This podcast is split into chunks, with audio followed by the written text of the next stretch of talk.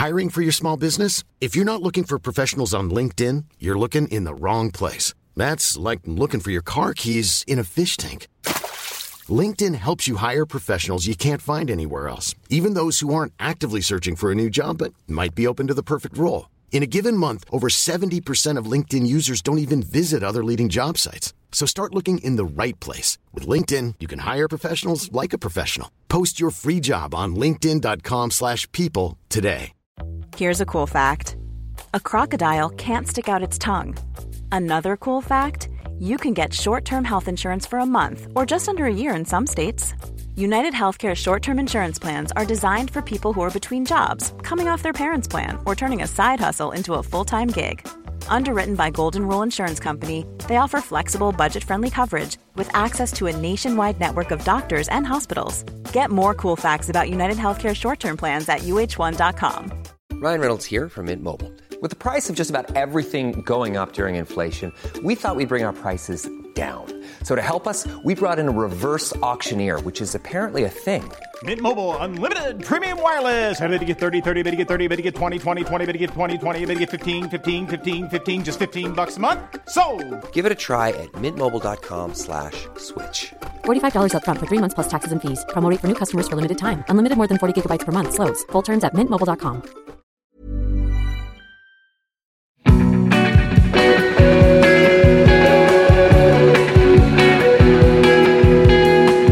I've pretty much been locked down the whole time. I was on tour actually uh, up until March of last year, and I came back on the 14th of March, or it could have been April. Whenever the lockdown actually started, I got home about four days before then. So I've just been here the whole time, and there's been a lot of ups and downs, and yeah, it's, it's honestly, it's just, it's mind blowing that it's still going. Yeah, it's a weird one because it's like we're kind of juxtaposition because although everything is it's like we've been the same, we've kind of been in lockdown the whole way through, aside from like a brief two months we were out of it. But although it's kind of stayed the same the whole way through, like on a personal level, it feels like there's been so much change just as a result of everything that's going on and the kind of craziness. I mean, I imagine particularly more so in America with the election and everything too. Yeah, it totally feels that way. I feel like there's actually been a lot of growth for me because I had to sort of face a lot of stuff that I think that when I was touring so much, I didn't really get a chance to analyze and, and sort of look within and critically think about. So on this end of it, you know, almost a year later, it actually has actually the change has been good, but there was certainly moments that were very tumultuous in the midst of it. Do you feel healthier as a result of it? I do actually, yeah. I feel I just started I started going to therapy 2 or 3 months ago and uh just kind of like I've just been sort of figuring out why I get so anxious and so paranoid, dread kind of feelings and, and just all the sort of negative emotions that have sometimes been in seem like they take control of me and, and make me do things that usually are bad for me. And so learning about how to control those is actually learned has been really good and I do feel healthier and my mind feels really clear. I feel like there's a bunch of clutter that is getting cleared out. If you're more in control of your emotions at this point, does that impact the way that you express yourself in your songwriting and the way you kind of channel them? Yeah, sort of. I think right now what's been really interesting is that ever since I started doing a little bit more inner work like I was just talking about, I find myself a little bit more patient when it comes to recording and producing and and even just in, in all aspects of the creativity that I'm doing on a daily basis where I think the best way to describe it is that I've been sort of messing around recording with a computer for the first time. And in the past I found it to be so frustrating trying to use a metronome and work with compressors and all this stuff. So that's why, I mean, a lot of my old stuff is to cassette because I just didn't have a computer. But for the last couple years, I have had a computer. I just haven't really had any interest in using it. And for some reason, with this extra space opening up in my brain, instead of seeing the computer as a difficult blockage towards getting to recording a song, it's almost I'm seeing it as a thing that I can use to just tinker with the song even more and and sort of like engage with it on an even deeper level. So right now it's it's more so the creativity in producing the music versus writing it because a lot of the stuff I'm working on I wrote sort of right before in the very beginning of trying to fix my brain. And now you have a whole kind of new box of tools to um what would the expression be? To kind of tinker with it and change Yeah. it and express those songs. Yeah, it's really exciting, but it's also really frustrating because, uh, I mean, technology is so much different than analog gear. In, in analog gear, when it stops working, it's because a rubber band broke or something. But when it's software, it's like, you know, have you cleared your cache? Have you updated this? Have you plugged in the driver? It's it's been a pretty gnarly learning curve, and some days have been very frustrating, but it's I feel it feels good because it it feels like something different and the newness of the experience of working on these new songs is what's exciting me about it. When was the last time you kind of experienced an excitement like that in a similar way? With that newness and that freshness? Let's see. That's a really good question. Um in in the early, earlier phases of quarantine, I have a bunch of friends that make kind of um I'm not sure what the proper term is for it, but like SoundCloud, um like cloud rap. I've been in touch with a lot of them online for a long time and, and earlier in quarantine when everything was really locked down and everything was very confusing. One of my friends I had talked to about making songs with for a while, he's called Fantasy Camp. I was like, dude, let's just do a song. And so he sent me a beat and I sort of wrote a hook on the beat and I wasn't rapping, I was singing, but it was the genre was so different than what I do uh, with folk music and stuff that it, that is the first time that I started to feel that excitement, and that also paved the way for me. I think getting a little bit more comfortable with the computer because I wasn't gonna take these beats and bounce them to a cassette and then record it, you know. So doing that that first song, and then I, I made uh, several more was the first time that I felt that kind of like, wow, this is fun. Like fun in a different way. I still obviously think sitting and just playing guitar and singing is ultimately really fun. But I guess being able to hear my voice with a bunch of crazy auto tune on it and and just things I've never heard before. So I'd say about about a year ago is when I felt the excitement that I think led me here to my new excitement oh. 2.0. Was that Paper Rose Haiku? Uh-huh. Yeah. You, it's still kind of you at the core of it, though. Like those beats that you're kind of singing atop of still have that like acoustic spine to them. Yeah, that's there's this producer um, collective called Garden Avenue that uh, I started talking to another guy after I did the first song with Fantasy Camp. There's this producer called Taylor Morgan and, and a bunch of other ones, and this guy Brody and, and Forever, and, and the list goes on and on. But they do a lot of that sort of acoustic guitar. They love guitar based loops for their beats, so the beats are kind of emo for lack of a better word and and they would send me the beats that had that kind of acoustic feeling so that it suited my voice a little bit better than something that was just a banging you know whatever else it may be so that's all that's all thanks to fantasy camp and garden avenue and taylor morgan. How did putting those effects on it change the way that you think about your voice and kind of perceive it? it just it felt like something that was off limits to me. Not actually because i don't really i would never stop myself from doing it but just because of the way i've recorded in the past i've never even had the option of using auto tune or whatever because i would when we put autotune on them i'd say turn it up super high because i didn't want to use it to fix the note. I just wanted to get that kind of crazy sound as an effect. And and being able to just be in my room probably drunk uh, just sort of doing these crazy takes that are not perfect uh, and then just putting a bunch of autotune on it and then hearing it blend in with that world of sort of trap cloud whatever you want to call it it was exciting to me because i love that kind of music. Like i love rap music so much and just to feel like i was then a part of a rap song uh, was just exciting to me and and it sounded cool. And so it's it's kind of opened my ears up to you know where can we take uh, like field medic stuff and, and trying to And that's what I'm sort of investigating with the computer right now with all this stuff that I got. When you're doing your more traditional acoustic stuff, I know that you often set a limit of three takes or something.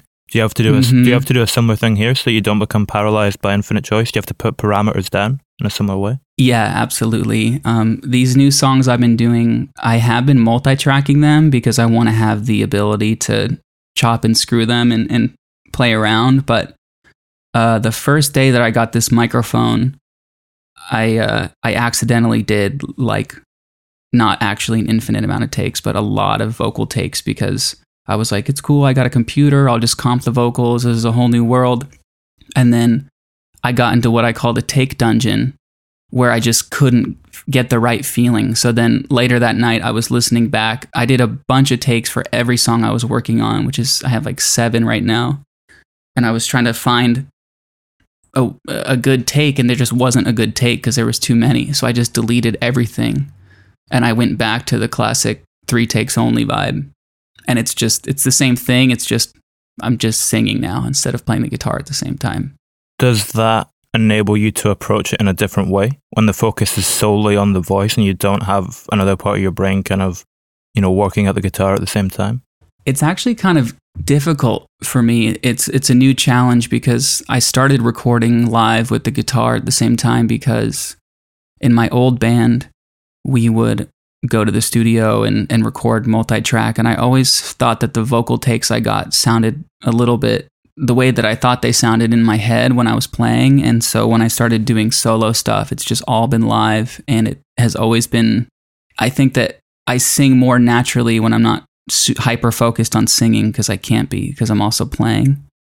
And so just singing but but I think I've gotten to a point now where I you know I was able to recognize that I was in the take dungeon and I and I could just delete everything and sing it 3 times. So I think I'm finally ready. That's been the scariest part for me is being finally ready to try multi-tracking because I know there's so many opportunities that I don't really have with my live recordings as far as remixing or you know shape shifting the song. So yeah, it's it's challenging in a weird way. Oddly enough, it's more challenging.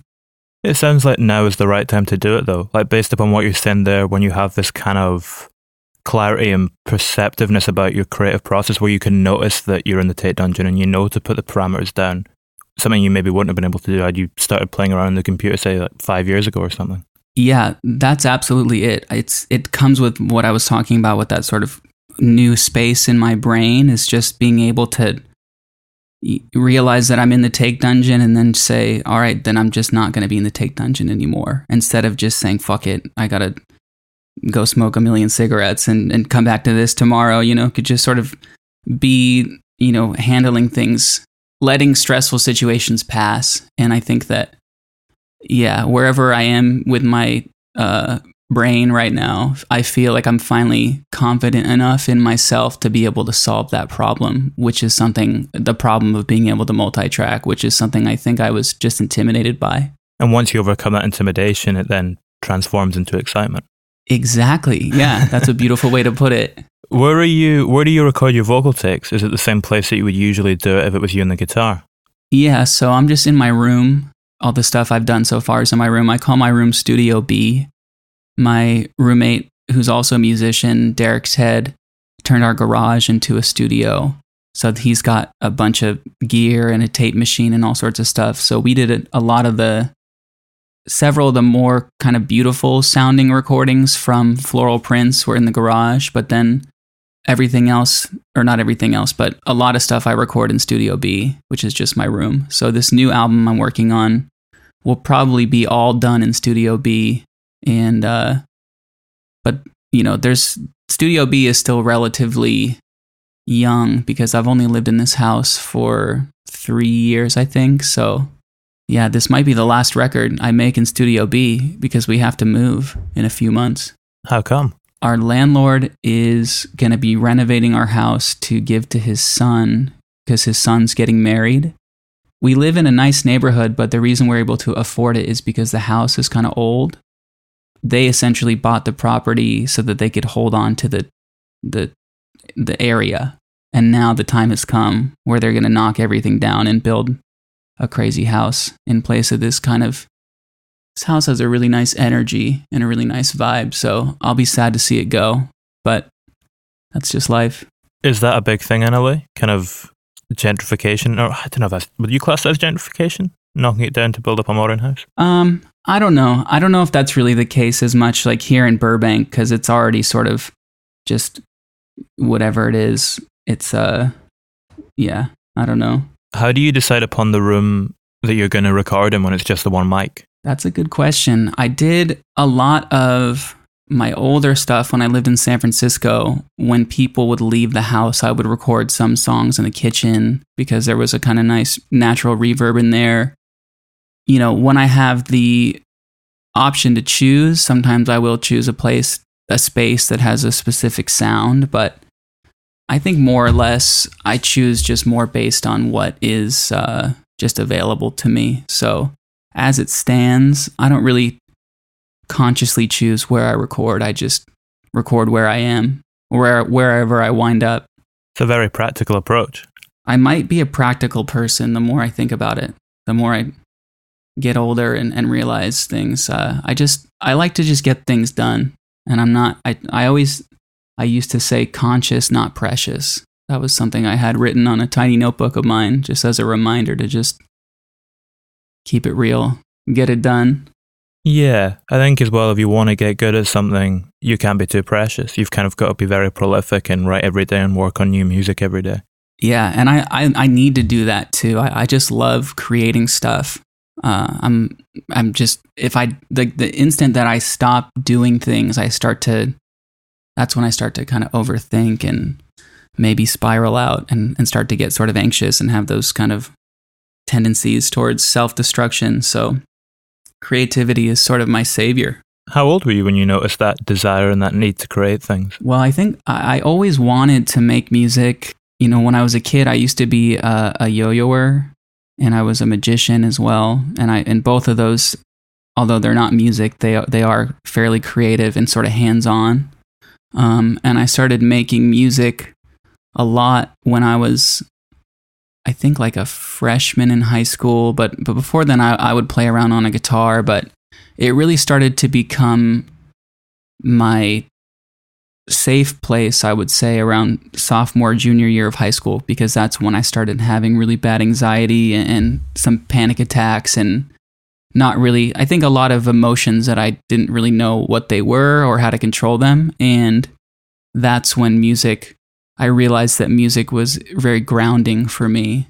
And it was something that would take me out of that really dark place and, and you know, help me find words to describe it maybe, or just even distract me for the length of a song or, or what it took to write it. So I'd say around 15, 16 is when it became really, really important and integral. Did the music have like an emotional weight from that point then, from quite early on? Yeah, it's it's either my music's always either been extremely emotional or extremely silly because I think like a lot of people humor is a coping mechanism for me. So making up really really silly stuff and just eh, indulging in silliness is is one way for me to really let go of some of life's heavier feelings and then sometimes I just get so overwhelmed that the music is has been, you know, there's several unreleased songs that are just so, you know, in hindsight, hyperbolically melodramatic that they just couldn't be released because they're they're sort of I think when when songs are too have too much extreme emotional weight, they feel sort of self-serving and and they almost just work for me like a journal entry that I'm just supposed to hear so that it's me talking to myself, but it's not for someone else. Yeah, there is quite a distinct difference between songs that you write for yourself and songs that you write for other people to hear. But do, do you know in the moment which one it's going to be? No, I don't really know because my policy in songwriting is just sort of being as honest as possible and and with time the, my songs have become even more blunt. Whereas my early music was, I was really obsessed with Bob Dylan for years. So I would be thinking about what, whatever situation I was writing about, and I would just mask every single part of it in some unintelligible metaphor that wouldn't make any sense to any listener because I really like poetry and I thought that that was cool, which it is. I, I still think it is. But as I've gotten older, I've sort of begun to appreciate more just blunt. Uh, sometimes there isn't a poem for a feeling you're having or a situation you're in. So, so no, I don't always know. And sometimes, sometimes I think that something that I'm making that's extremely brutal or, or vulnerable is going to be too much. And then it turns out it actually, a lot of people relate to it. So, but then sometimes there's still some things that just are too much, period. But yeah, I'm, I'm never really sure. And sometimes I honestly don't know unless I, I sometimes somebody will be over hanging out with me and I'll just start playing one of those songs. Uh, and they'll be like, "Oh, what is that? I like that song," and I and I will be sort of shocked because I would assume that it would be too dark for a listener. But I've found that music that's very dark or lyrics that are very direct, sometimes even if they leave me kind of vulnerable as the person saying it, uh, people tend to gravitate towards. Do you get a different feeling when you show someone poetry or you show someone a song? Yeah, I think poetry feels a little bit more vulnerable because uh, at least when I'm doing a song, I can sing and I can play a pretty little guitar part, whereas poetry is just it's just the words themselves. And so I don't I don't really get to act as a conduit to help the reader understand what I'm trying to say via tone or melody. So yeah, it is a little bit different. I guess people are imparting themselves onto it in a different way in that case too. Yeah, absolutely. Was the I mean, I'm in Scotland at the moment. Was the zine that you used to run called Kaylee? Was that kind of poetry that was infused in that? Yeah. Wow. You know, that's that's a deep that's a deep cut. Yeah, Kaylee uh, was a poetry zine that I started. I think it was in 2013 because my dad had a zine in college called Kaylee. Uh, and so when I first started making these little zines, I originally just wanted to make one that was sort of because I had so many friends in San Francisco that were really good writers or or visual artists or you know photographers and I find that most people I meet and when I start talking to them they either they secretly write poetry or they secretly draw or they secretly have a fascination with you know still life uh, or whatever so I wanted to make a place where all of my friends and the people that I know could share their work and I would just sort of distribute it for them. And so that was the basis of Kaylee was this person would give me a photo and this person would give me a poem and this person would give me a little tiny piece of prose and then I would print it and then with my early cassettes I would send that out. Nice. It's almost like a scrapbook between everyone's different Yeah. ideas. Yeah, it's really cool and and so that that was like the first kind of zines I made and then slowly uh, after a while once I moved to LA, I in the meantime I had been making other zines. So the most the zine I've done the most is called Hella Haiku and I'm actually just about to finish volume 12 right now. Ooh. And the first one of that came out in 2014. So I'm still making zines, but they've just been all my stuff. But my other friend who just moved to Germany, him and I have been collaborating on a sort of new Kaylee, which is going to be bigger because the, the original Kaylees are just the one sheet paper zines. Uh, so there's only six really tiny pages, but there is a new Kaylee that's like a more of a chapbook size that we have all the pieces for that we're just we're going to put together and put out hopefully in the next couple months so Nice. that made me that made me happy that you asked about that The the haiku, hella haiku, was that collated into a book as well? yeah that one was eventually put when i put out um fade into the dawn run for cover my label put together the I think at that point there was like 10 hella haiku out so we just compiled all the best ones and sort of made a hella haiku just not volume just that. So yeah that's been put into a little book as well. Um and then maybe once i get to volume 20 or something we'll do another little book. Did compiling the songs for this new record that came out last year, did that feel like a similar process in the way that you're kind of pulling stuff from over the last few years and assembling it as one cohesive body of work? Yeah, it was definitely interesting because a lot of the, the songs are from all over the place. it was confusing at times because the playlist shifted probably five or six times and there's tons of songs that got cut that were a little bit newer maybe but then somebody would i would remember that i had this other song and then i would record it and that would take its place so yeah it was a weird the weird thing though is that although it is somewhat of a compilation it it's really cohesive thematically and that was surprising to me and that's kind of how i knew it was finished when i finally listened to it in the order that it is now it didn't even sound like the songs were from different times because they were so clearly there's this vein of a theme through the whole thing. It gives you something to center it around, doesn't it? When you kind of have that emotional idea in your head. Or else it would be quite intimidating, I guess, to try and pull from a lot of choice. Yeah, I think that's totally right. Once I sort of figured out what it was, then it was easier for me to sort of think back on what else could go on there and what could replace maybe other songs that eventually got removed that didn't fit the newfound theme. When you figure out what it is, does that change your perception of the individual songs? Not not really. I think it just it makes me sort of then see every individual song as like a, a piece of the other ones. And what's actually really bizarre is that this is the first album I've made that feels like this is the first one I've ever made that really feels cohesive in that way, uh, which is interesting because it's it is pulled from so many different places. I guess life moves in cycles in that way, though, doesn't it? Similar emotions kind of does, crop up yeah. at different points for you.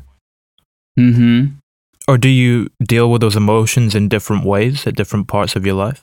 I think this is the part of my life when I start dealing with those emotions differently because it, the the process of putting the record together was another sort of eye opener for me as far as being sort of analytical and realizing like man you've been feeling this way for you know the last 8 years and you seem to be turning to the same bad coping mechanisms every time and then you keep just talking about it in these songs that are kind of sad and so that was another point in time where I I just sort of realized like I don't really want to feel like that anymore. So I need to stop this cycle of whatever it is I'm doing. So I think now is the time that I start to deal with things differently.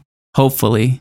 Is that realization harder to come to? Like what you were saying, you know, part of that cycle where you release a song or write a sad song about it, when you're getting a certain sense of validation from that, you know, and people are resonating with it, does it make it harder to admit that that's maybe a slightly unhealthy way sometimes of coping with these things that are kind of cyclically occurring in your life? Yeah, I think I think of it more in terms of like uh, f- like highly functioning and sort of uh, living a positive lifestyle and feeling generally happy. I sort of revert to my I feel kind of like a little nerd and and I don't mean that in a negative sense at all, but I'm just I'm so intrigued by poetry and I'm reading the dictionary and I'm just riding my bike and like, you know, drawing pictures and, of castles and shit. Like, whereas when, when I'm being negative, I'm like binge drinking and chain smoking and like doing blow and like doing like bad boy shit that is like kind of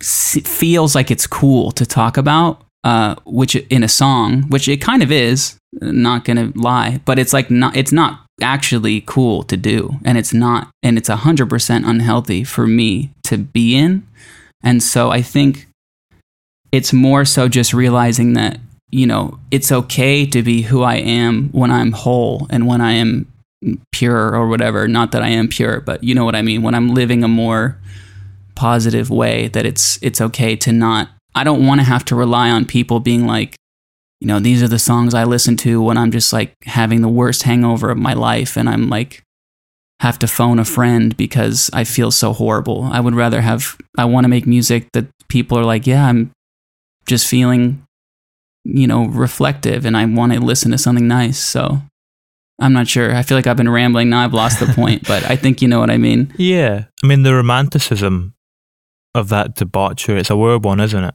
Because we all have it's, it in us. Yeah, but. of course. Yeah, and I, I, thought I was over it uh, when I when I got sober, like sometime in 2019. I, I was actually on another podcast, and I was having a similar kind of conversation where I was talking about how I just realized that I just thought that it was cool to live in debauchery and to be a a fucking wasteoid and just being you know I thought there was something cool about it and I realized that it's not but then lo and behold once I got involved in doing that sort of stuff again all of a sudden it was cool again and I thought it was cool and and it's just it's there's some weird internal dialogue surrounding it that is dangerous I guess because particularly, you know, if that happened again at the start of lockdown when the world's completely slowed down, there's an excitement about it at that point that you can't get from anywhere else in your life at that time. Yeah, and also the thing is that when uh, I was drinking uh, in the midst of the pandemic, I, w- I kept rationalizing it because I was like, well, I could drink for the next three weeks. I'm not going to see anybody for like a year, you know? So there always seemed like there was time to catch up. But of course, that's just a rationalization. And, and, and until I took a hard stance with myself, I wasn't going to stop. And I didn't stop until that time. You do wonder if that kind of urge that we're speaking about, though, ever goes away.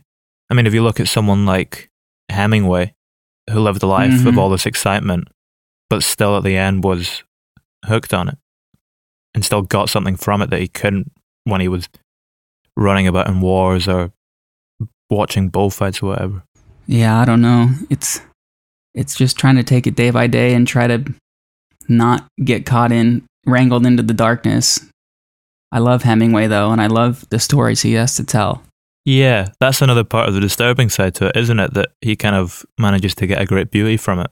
Yeah, I mean a, lot of people are like that. And and it's also it's interesting that it's so intriguing um when you hear somebody talk about stuff like that or or you know artists that have this tragic arc it's it's just another piece of their story and it's i don't know why but it makes it more interesting Yeah, I guess if we already have that tragedy in us, it maybe gives us a way to kind of validate it and put a positive spin on it. oh my god you should be writing songs yourself I'm just thinking about that now because we always look at it in such a negative way, as in we romanticize the kind of pain, but Mhm. perhaps we already have that in us and we just, you know, it's a way of kind of putting a positive spin on it, not the other way around. yeah or or or seeing it as something that's positive and, and it's a way to convince ourselves that it's okay because this other person has it too which i think is true in a sense But you can also tap into more universal truths as well, like um, bu- bu- bu- bu- Older Now It Hurts on your new record. uh-huh Like that's not looking at debauchery. Oh, I guess it kind of is. Oh, I've contradicted myself. it's sort of like the the the outcome of debauchery, you know. Like because in the chorus I'm like in my dream I'm just home making coffee and everything is chill. And the verses are just like man, like I don't even want anyone to look at me because I've just fallen so far from grace. But I do think that song does have sort of a positive feeling to it because it's a, there's like a little bit of silliness in it too. You started writing that backstage, right? yeah, I was backstage at a venue in San Francisco and I was like, my face was all red because I'd been like drinking for fucking months. And I just remember that, like, my face was all puffed and red and like oily. And I, the, the lighting in the backstage was really like yellow and kind of gnarly. And I just remember, and I, I, I cut my own hair. And I think I had just given myself like a bad haircut. A lot of times when I cut my hair, it looks kind of shitty for about a week while it grows in. uh, That I awkward growing out phase, yeah. yeah, exactly. And I, I just was, I looked in the mirror and I was like, fuck, dude, like, I look so shitty right now. And like, I was also playing a, a show that a lot of the audience, like, I was uh, supporting a show. So I didn't really feel confident that, like, I, I wasn't sure what was going to happen when I stepped on stage. And, and feeling like I looked so awful certainly didn't help that.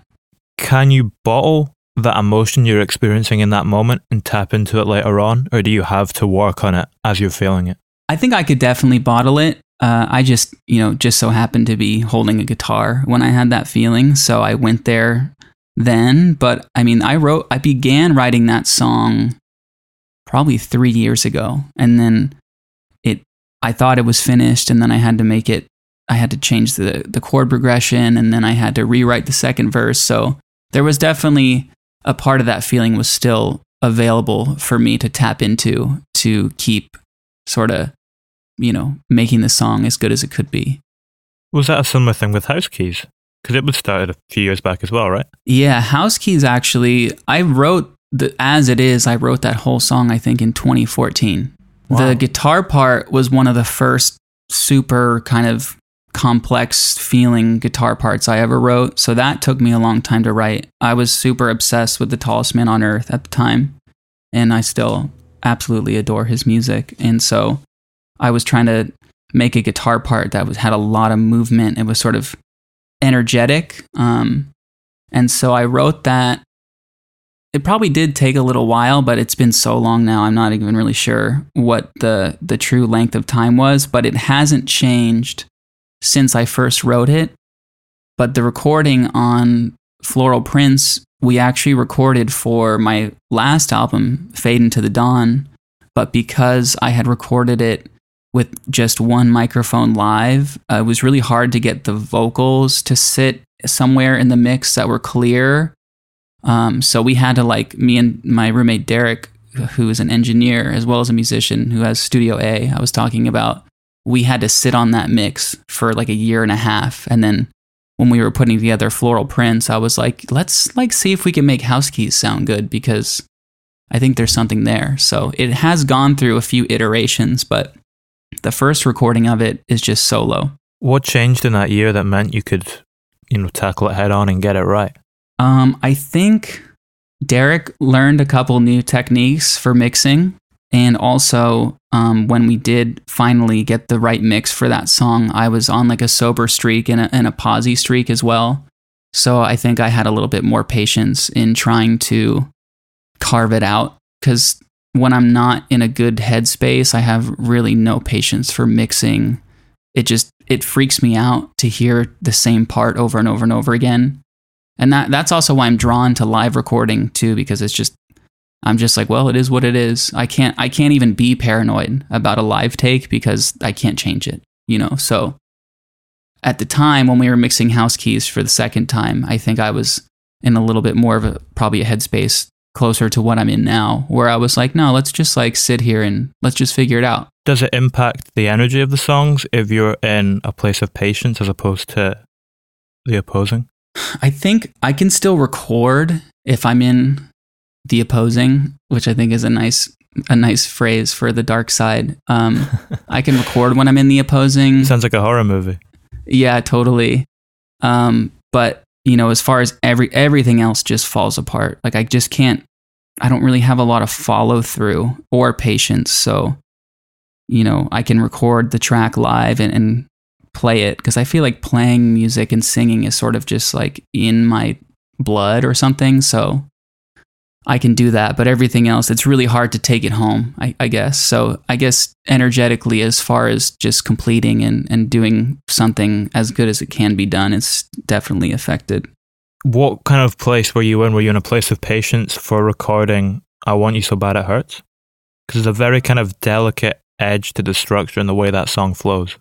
I was just beginning my journey of patience when I recorded that. Um, that one was actually recorded in, I think, like 2017, because that song I also recorded for Fade into the Dawn. I was like, I think I'd been sober for like four days when I recorded that. And I remember showing up to my friend's apartment and I was kind of like, really like on edge a little bit. But when I wasn't on edge, the other, I would, I felt really calm. And this, this room had a lot of sunlight. And my friend Tommy and his girlfriend Amanda Tommy played the drums and, and Amanda played the bass are really sweet people and I felt really comfortable and so we were able to get that to sound, you know, as you said, kind of delicate and nice, just I think because of their energy in that place. And yeah, I was exploring patience, but I wasn't definitely wasn't there yet. It's interesting when you approach ideas in a time of transition because it's a completely, mm-hmm. it's not an energy for either of them, is it? It's a completely different thing altogether. Yeah, it's so interesting thinking about it because uh, I don't know. I, I'm just amazed that now that I really think about all the sort of transitional periods I've been in, even since that time or since the when I first wrote House Keys, it seems like there's been so many ups and downs emotionally and and mentally but it's crazy that the throughway through it all is there's these songs that have been recorded and they all kind of have a an energy from whatever moment they came from, both when they were written and when they wound up being recorded, and then when they wound up being released, which in the case of a lot of the songs from Floral Prince is like years and years later. You you leaked a few of them as well, right? Before you kind of dropped the record, or they kind of dropped Yeah. on YouTube sporadically.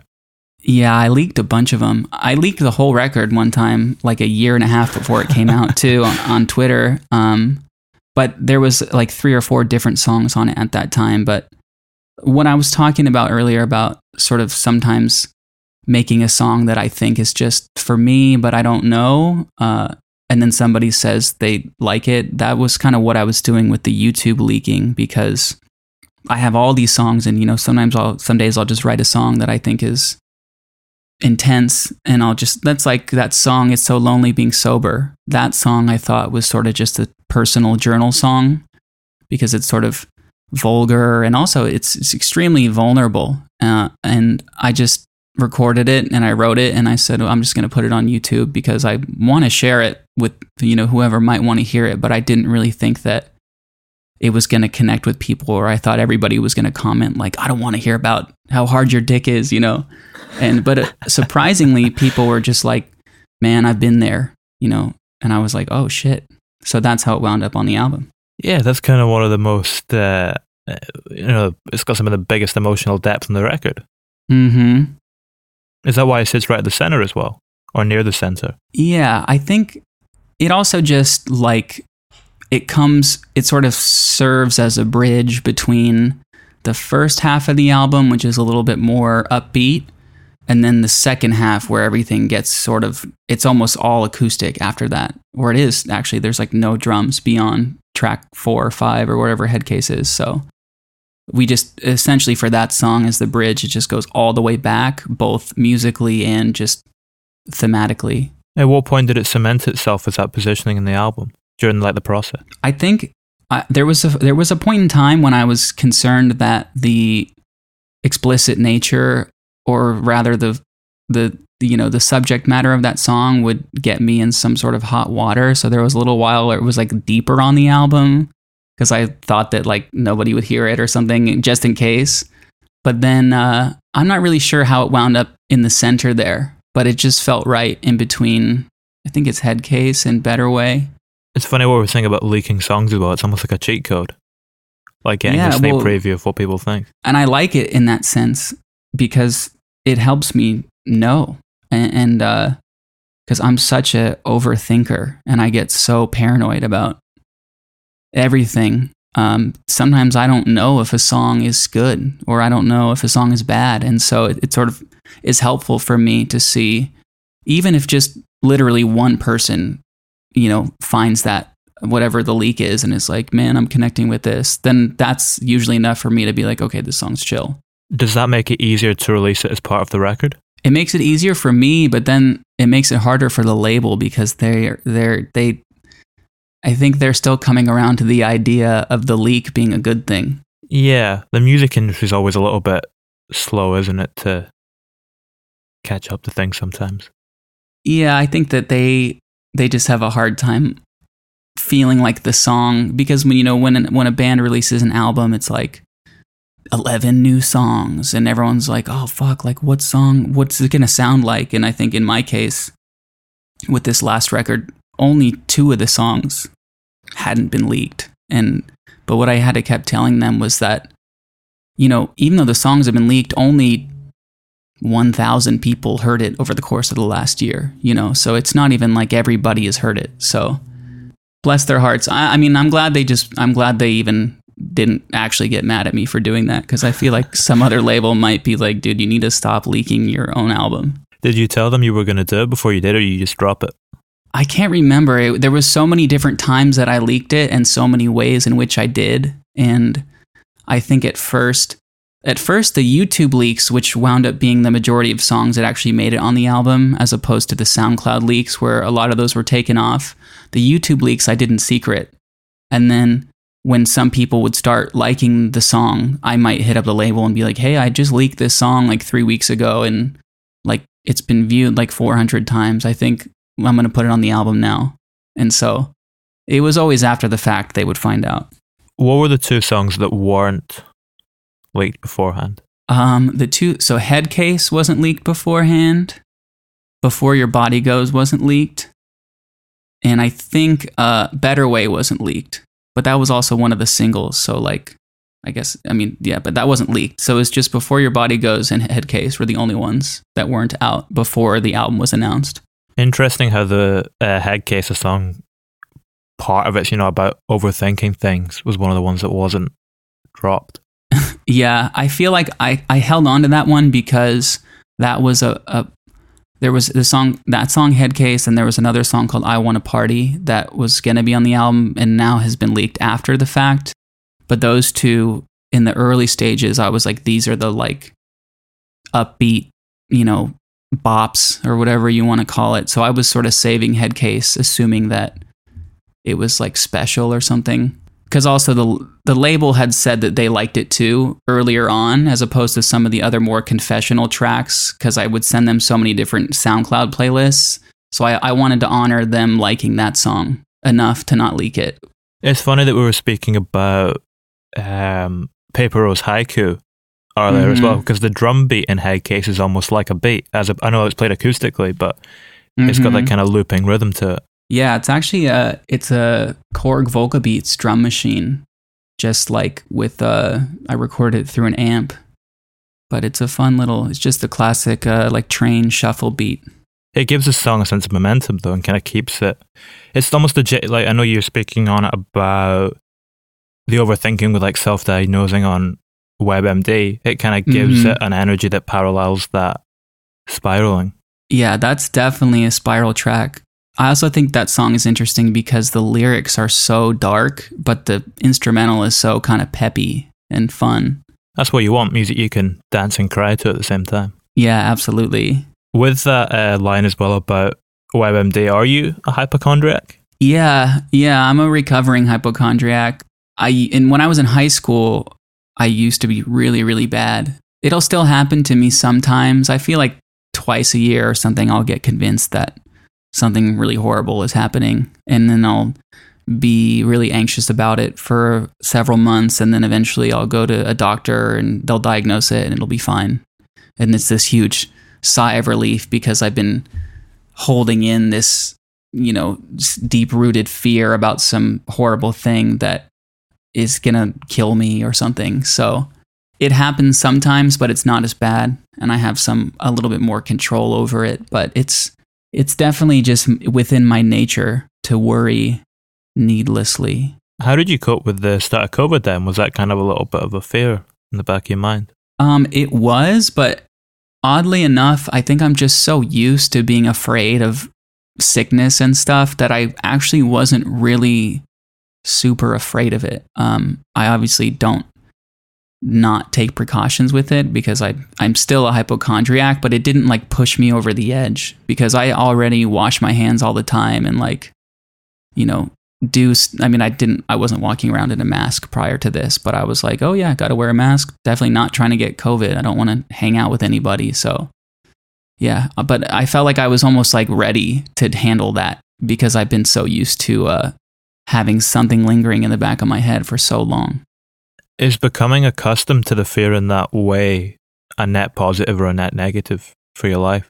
I think being accustomed to it to the degree of eventually being able to just recognize it and, and let it be will will be a net positive in the end. And that's sort of what I'm working towards with within sobriety and therapy and just like reading and, and listening to weird books about like philosophy and spirituality and stuff. And everything that I learn gets me closer to just accepting what is and also finding out why I tick the way that I do. And I think that it will turn into a net positive to become accustomed to knowing, hey, you know, this is just me. This is just how I react. And, the reason is maybe linked to X, Y, or Z from a long time ago. And, and it doesn't have to consume me. So I think that it will be a net positive in the end because fear is, is just, you know, in, any sense, regardless if it's hypochondria style fear or fear that you're going to forget your keys or whatever. It's just, it's just, it's sort of just uh, wasted energy. Do the revelations you have about yourself from reading those books on philosophy and the revelations you have about yourself from creating music, do they feel quite different? I feel like they're all they're always just pointing to the same thing. Um, it's kind of like uh, I'm telling myself something, and then I'm I'm reading this thing, and it's telling me the same thing in different words, and then eventually they just collide, and it just makes a bunch of sense. And I think the revelation is actually the revelation is the easy part. I think it's putting the revelation into practice regularly is the part that's difficult and requires some upkeep. Uh, but a quote that I read in a book recently that I found really inspirational is routine is the housekeeper of inspiration. That's just so true, is that it's easy for us to get overwhelmed and, and worry about all these things needlessly. And you feel like you can't handle everything. But I'm noticing the more that I just sort of lock into the routine and say, I'm going to spend one hour doing this, and then I'm going to do, I'm going to chill for this amount of time, and I'm going to spend the next hour doing this, and I have to go exercise at this time. It's like all of a sudden, everything seems to be getting done, even though if I approach it differently, it's just overwhelming and I can't even touch it. Has your routine changed over the last kind of, I don't know, what are we now, 10 months into this? Um, I mean, it's pretty radically shifted because, I mean, there was a part where things were getting so bad for me in, in quarantine that I was waking up and walking to the liquor store and just buying a tall can at like 10 in the morning and then just sort of seeing where that leads me and just drinking and smoking all day and fretting. And now it's like, it's, it's just, you know, I'm just making sure I do the things that are, that make me feel good and that inspire me and that sort of get my juices flowing. And the routine is much more positive now.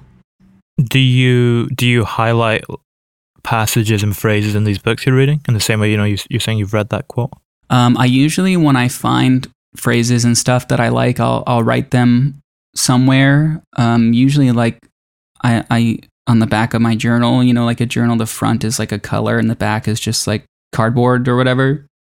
So I like to write phrases that I like there, and I'll also just like commit some of them to memory and just let them bounce around. Do you do everything in the same notebook? Do you do poetry, drawing, songwriting? Is that all in the one place or do you have different ones? I've tried a couple different ways to do it. I usually I'll have one notebook that's like, you know, eight and a half by eleven size, and that's what I'll journal in every day. And I found that it's usually most effective if I do do everything in there. So, but in a way that's organized, because when I start writing in different journals, then I can't seem to find the you know the lyric when I need it. So yeah, everything is pretty much in one journal. The drawing, sometimes I'll just take out a, a piece of printer paper or something. But yeah, there's it's pretty much all in one notebook. And I used to carry around a tiny Moleskine notebook, like you know, for the breast pocket. Yeah, yeah. And I and I still will carry those around sometimes, but I finally sort of um, I succumb to technology. So usually when I'm on the run, if I need to write something down, I'll usually just use like the notes app in my phone or or record a quick voice memo. Almost like a World War One soldier with the little moleskin in the chest pocket. Yeah, like with a Bible. I, I, I love them. I love the tiny notebook, but I just had to come to realize that I wasn't really using it as much as I used to, and the the bigger notebook is just like my home base for everything, and that's where all the ideas wind up and sort of like there'll be pages in the notebook where it's like, you know, I have notebooks from probably two years ago that have lyrics for older now that are slightly different. And then there's a, you know, 25 pages later, there's the same lyrics, but there's a couple lines are different. And then now, fast forward, you know, two notebooks ago, there's the finished lyrics, the finished lyrics. Is it a different process writing on a phone when it's an endless scroll? Like if you're writing in a notebook, does the length of the page ever determine the length of the idea? You, can you keep it on the one page or can you let it sprawl over various ones? Um, that's a really interesting question. Um, I think like I just prefer to write on the page. I don't really. Um, the only time I ever think about if it's going to fit on one page or two is sort of sometimes I'll do an automatic writing exercise where I say I'm just going to put my pen down and I'm going to write until this page is finished. Or two pages are finished or what have you. So that's when I'm just sort of counting pages. But other than that, no, I don't really think about it. Uh, and then when it comes to just writing notes in the phone, it's usually just like one word. Like the majority of what would be in my moleskin notebooks, it would be like robin's egg blue. You know, just somebody says some word that I think is cool, and I, it's just a little dash, and it says that. So that's kind of what it is. If I do put it in my phone, it's just literally a note, just a little phrase or a little word. When does the the melody arrive to link these ideas together? The melody, honestly, I usually the lyrics write the melody for me. Well, at least I try to spend a good amount of time playing guitar most days as well. So I will just sit down with my guitar and I'll, and I'll play through maybe some of the more challenging songs that I already have written, and then I'll just kind of sit and, and fiddle around with different chord voicings and shapes and kind of write little musical parts. And then when I've come to a point where I have collected enough lyrics, or or maybe sometimes I'm just walking down the street and a lyric, a whole passage just hits me, then I just pick up the guitar and I play one of the little musical things I've been writing with the lyric that I either am thinking of at that moment or that I've written down and I want to put together. And, and sometimes it's just like, it seems like most of the time I just sing it and it's just already there, the melody, because my songs aren't super melodic. They're just sort of me talking a lot, a lot of the time. Do you think the kind of rhythm and melody of your songs comes from your writing and poetry as well? Yeah, I, I think I think that, and also just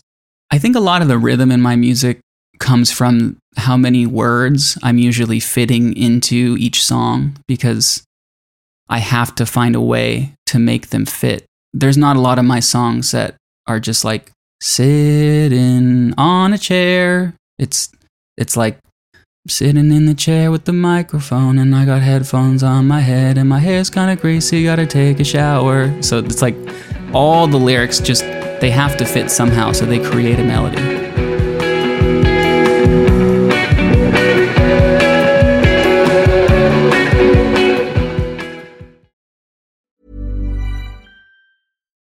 Deserves the best, and there's no better place to shop for Mother's Day than Whole Foods Market. They're your destination for unbeatable savings, from premium gifts to show-stopping flowers and irresistible desserts. Start by saving 33% with Prime on all body care and candles. Then get a 15-stem bunch of tulips for just $9.99 each with Prime. Round out Mom's menu with festive rosé, irresistible berry chantilly cake, and more special treats. Come celebrate Mother's Day at Whole Foods Market. Even on a budget, quality is non-negotiable. That's why Quince is the place to score high-end essentials at 50 to 80% less than similar brands. Get your hands on buttery soft cashmere sweaters from just 60 bucks, Italian leather jackets, and so much more. And the best part about Quince, they exclusively partner with factories committed to safe, ethical, and responsible manufacturing. Elevate your style without the elevated price tag with Quince. Go to quince.com slash upgrade for free shipping and 365-day returns.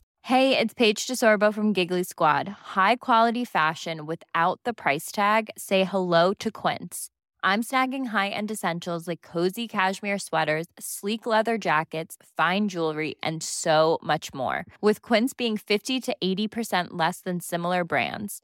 And they partner with factories that prioritize safe, ethical, and responsible manufacturing. I love that. Luxury quality within reach. Go to quince.com slash style to get free shipping and 365 day returns on your next order.